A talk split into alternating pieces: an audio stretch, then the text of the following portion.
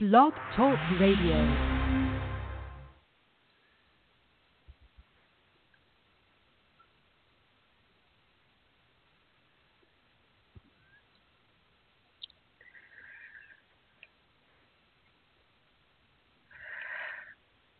Okay.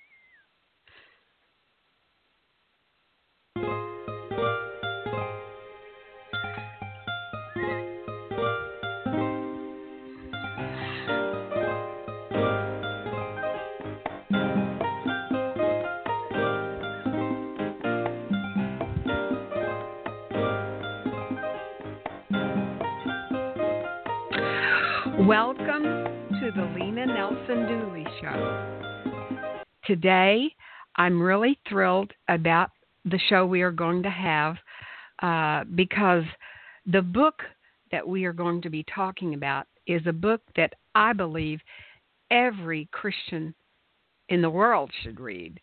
Uh, I usually say every Christian in America, but every Christian in the world should read. This book is dynamic and it reveals things that most of us never think about. Uh, but I'm going to welcome uh, Lynne Gentry here. I was hoping that Lisa Harris could be with us too because Lynne and Lisa wrote this book together, but uh, it wasn't possible for Lisa. Um, first, I'm going to introduce them through their bios. Lisa Harris is the best selling author of the Nikki Boyd Files, and those are wonderful. Three time Christie Award winner nominee and winner for Dangerous Passage, and two time winner of the best inspirational suspense novel from Romantic Times. And that's quite a, a, a feather in her cap because that's hard to get.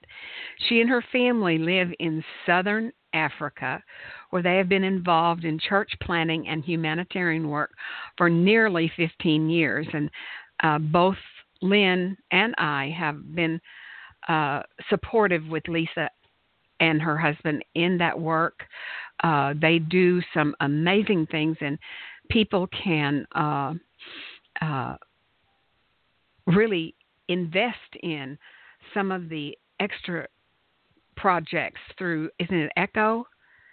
Isn't that what called, yes. Lynne? Um, okay. Yes, Echo, Echo Project. project.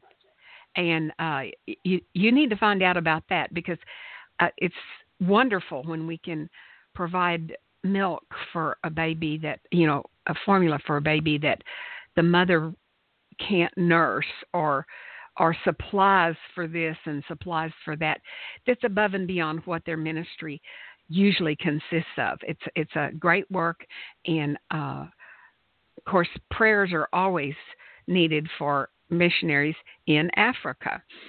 Uh, you remember you remember the the theme thing of uh, Lord, I, I want to I want to work for you, but please don't send me to Africa.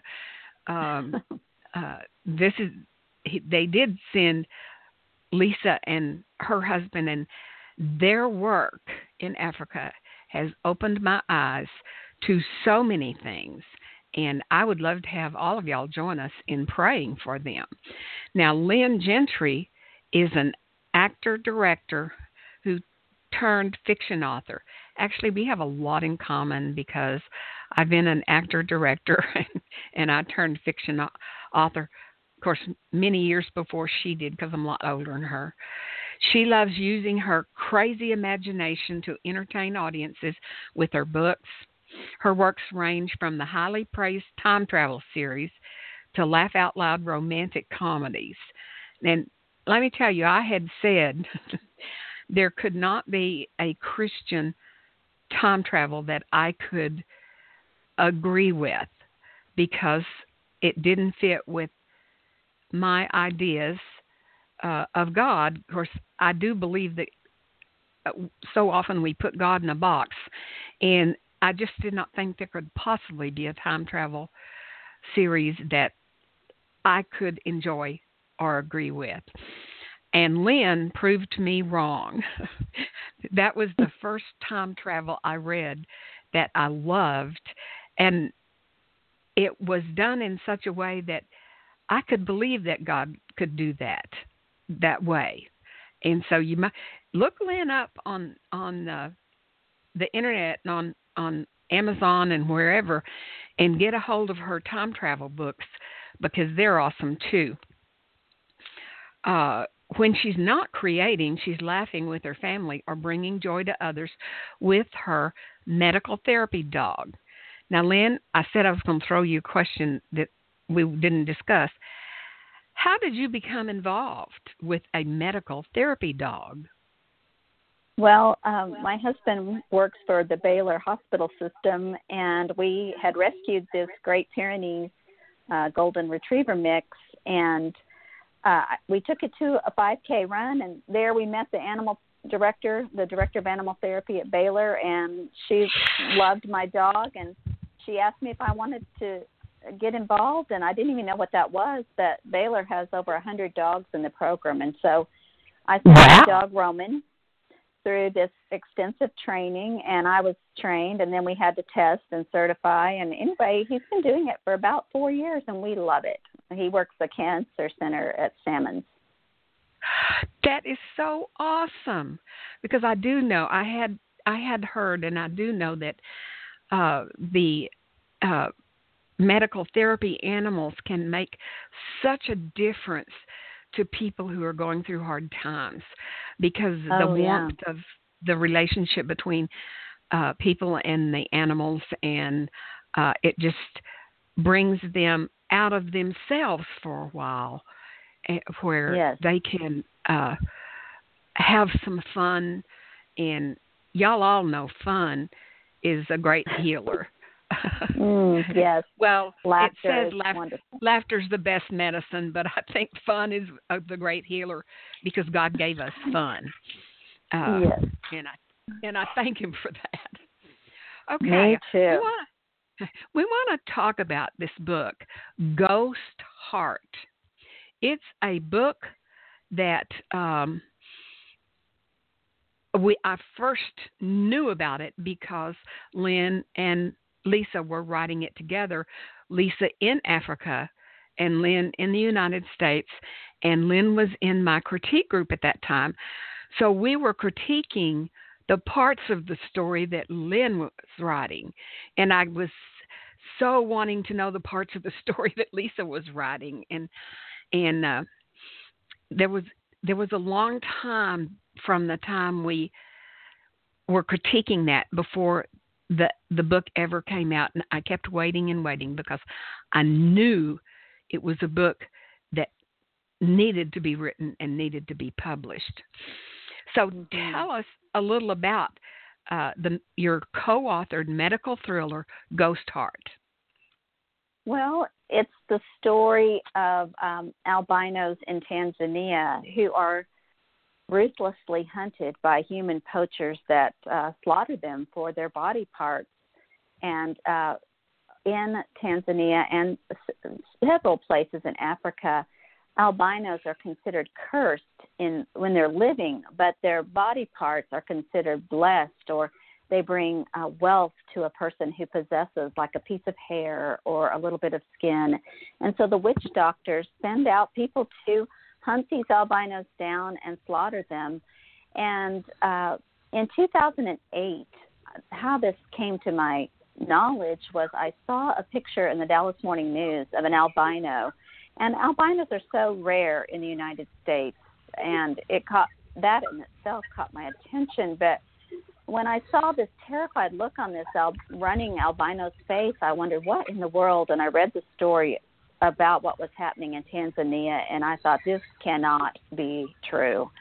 And I emailed Lisa, who lives in Mozambique, which butts up to Tanzania, and said, "Is this true?" And um, she she said, "I don't know." And she did some research, and when she found out it was true, we were both absolutely appalled. And I said, "Do you want to write a story together, Lisa?" And she goes, "Well, I don't usually write with anyone." And I said, "I don't either, but." You live in Africa, you could give this that sense of authenticity that I could research and research and never really could lend to the story. And so we started kicking around this idea of what if the human poachers decided to up their profit margin and funnel the body organs of albinos into the American black market transplant tourism trade, which is very high in Africa. And this story just emerged, and we we both spent several months just pouring our hearts into it. And that's the story. Yeah, that's the story, and it is. It um, both of these authors, uh, listeners, they are uh, amazing writers. They're wordsmiths. Their books pull you in to the situations and they carry you through, whether they're writing a romantic comedy or if they're writing uh, a romantic suspense, which Lisa writes a lot of those. And mm-hmm. and you go right along with them in that story. Their her, their characters are so real. They're they, they're living beings in your mind. They just come to life. They're so uh, well written. And so when when I read this story, it was like, wow, wow. It was really, it was, and it was hard to read in places. Uh, in some places, yeah. it was hard to read. Uh, but I, I knew both of these authors, and I knew both of them had done extensive research, and I knew both of them prayed as they wrote, yes. so that the story would be as the, close to the truth as it could be.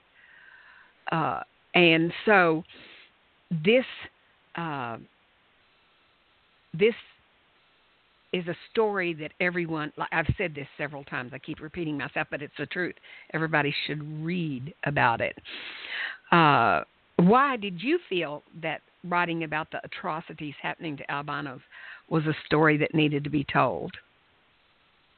Well, you know, I, I I've never been to Africa, and um, it's easy to discount I, I know there's famine in Africa. I know there's corruption in Africa. I know that there's a lot of poverty in Africa.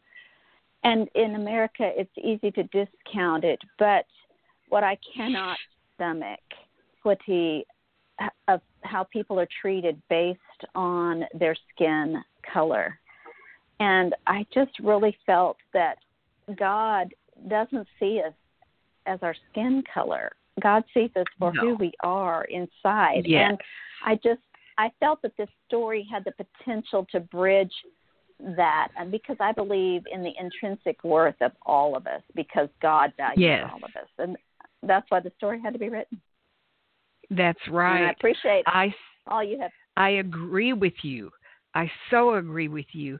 Uh, and I, I'm not trying to be political here, but what is going on in the United States that has to do with skin color grieves me. Yes. Because yes. I I have close friends who are uh, Asian descent. I have close friends who are black, and I have a, close friends who are of uh, Spanish descent. You know the and yeah. I'm just, I don't look at them and see the color of their skin. I see right. their intrinsic value. I see into their hearts. Uh, and mm-hmm. one time I asked God, Lynne, I'm always asking God things, Lynne. but I ask God because I I tended at one point in my life to judge people, not necessarily on the color of their skin. If they were too heavy, because I was overweight a lot of my life, and it was usually things that were bad in me that I I judged in other people and that kind of thing. And I asked the Lord, and it's been several years ago, and it, it was a turning point in my life.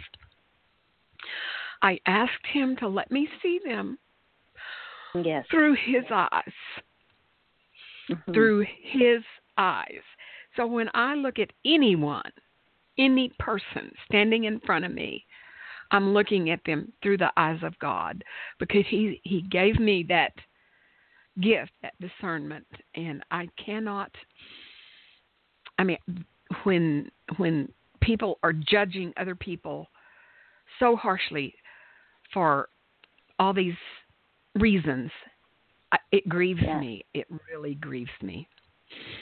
Okay. I think all of us deal with a level of prejudice, and I was really surprised at uh, my own prejudice that writing these characters revealed. And I, I would love to pat myself on the back and say, oh, I too have friends of all different ethnic backgrounds, and I too don't see their color. But like you said, we we it's human nature to judge, to compare ourselves like Cain and Abel in the original, you know, murder compared themselves. Uh, but I really saw that this this annihilation of a people group is so reminiscent of like uh, the Holocaust and things like that. And I yeah. see how easy it is to target a, a, a, a weaker people group and uh, take advantage of them. And so Lisa and I really wanted to be the voice for those who have no voice. And that's what tickles us so much that this is finally published. It's been a long road. We wrote it in 2008 and it didn't come out until 2017. So we're, we're really tickled and really thrilled at how well it's done, how many people have contacted us and said, How can we get involved? Yay. And um, Yay. we've just really been thrilled by that response. Oh, that is wonderful. Well, now mm-hmm. back to the subject of the book. What is happening to stop this practice? Is anything? Well, um, things happen very slowly there. You know, in a lot of ways, it's uh, it mirrors our own political system in that it's it's very slow to um, make changes. It's slow to uh, annihilate people's uh, impressions, their prejudice, and so yes, it is. Uh, it's very difficult, and is it going to happen overnight? No, but yes, there are there are some things that are happening uh, to um, to make it uh, a better place. Amnesty International uh, has stepped uh-huh. in, and uh, the United Nations of Human Rights uh, has stepped in, and um, you know there's there's been some uh, laws set in place to protect albinos, but a lot of this um, happens behind closed doors. Unfortunately, it's family members who'll turn in their own albino relatives and mm. make it possible for the poachers to come in the night and do what they need to do to wow harvest the body parts. Yes.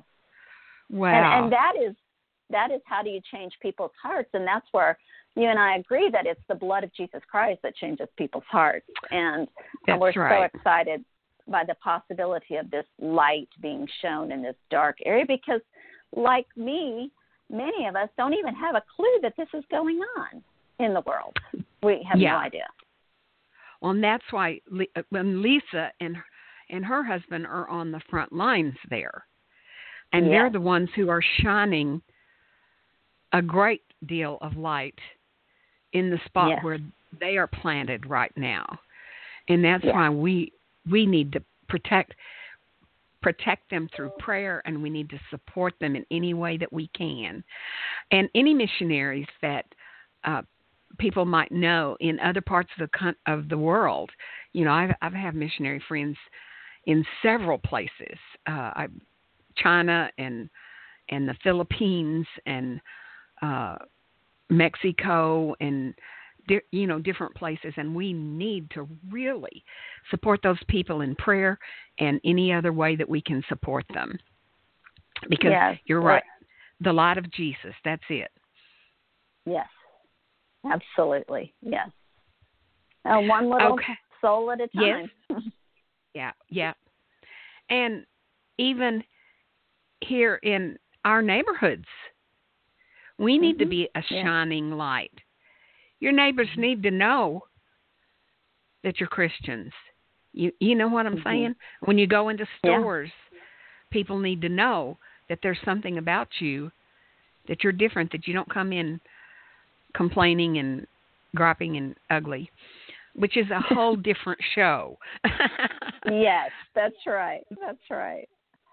uh, how did does co-writing a book differ from writing on your own? Oh my goodness, there's so much difference, um, especially when you put two different kind of writers together. Lisa's an extensive plotter.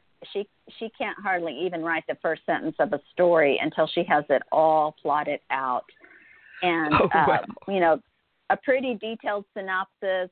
And uh, that's one reason she can write so fast is she spends a lot of work on the front end. I, on the other hand, usually start with a title. I have the first line. The Lord kind of gives me the first line.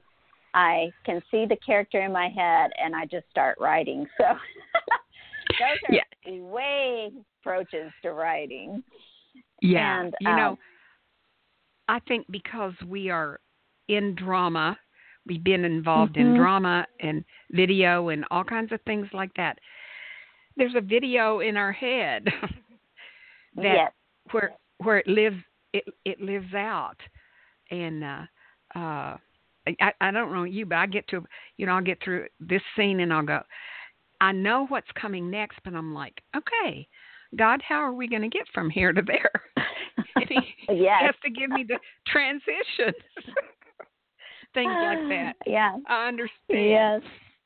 Yes. Um, um, you know, we live on different continents in different time zones. And when we were writing this book originally in 2008, we didn't have as great a communication system, so we we had to do a lot of email. And we did we started out emailing back and forth extensive emails. And uh, she would send me an email at night and I would get it in in the morning. And, and I'd send her an answer in the morning and she'd get it. It'd be nighttime there. And so it was it worked out. But um when we finally were able to Skype that really made things better and that and now we can FaceTime. And so it, it's it's super easy a lot easier yeah I can I can see that um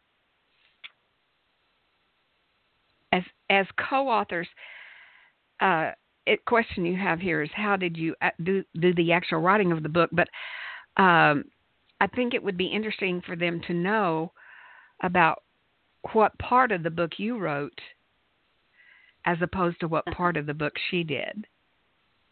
Well, um, it's a multicast, which you know made it pretty easy for us to divvy up. But we decided the smartest thing to do was, since she lived in Africa, that she would take the African characters and anyone who was based in Africa, so that she could really lend that authentic feel to it. And uh, I, on the other hand, my daughter's a doctor and my husband's um, in uh, surgical education, so I had access to the medical end of it, and uh, it made sense for us to divvy that up. We we knew right off the bat that our hero and heroine had to have two different voices, and so we just kind of uh, put it in a hat, and I got the heroine and she got the hero, and we divvied that up so that they would have different voices. But it worked out, and then what was so funny about it is um, we critiqued each other's stuff, obviously and then uh, 10 years later, we actually decided to publish this book. We got the opportunity to publish it, and we just bled red over all of it. It didn't matter who wrote what anymore. And so that really gave it this really cohesive feel. And uh, because Uh-huh. it's really hard to sit there and say, I can't really go through it anymore and say, oh, I wrote that line. Isn't it beautiful? Or, oh, Lisa wrote that line. Isn't that amazing? I can't. I can't tell you that anymore. It's it's our book now.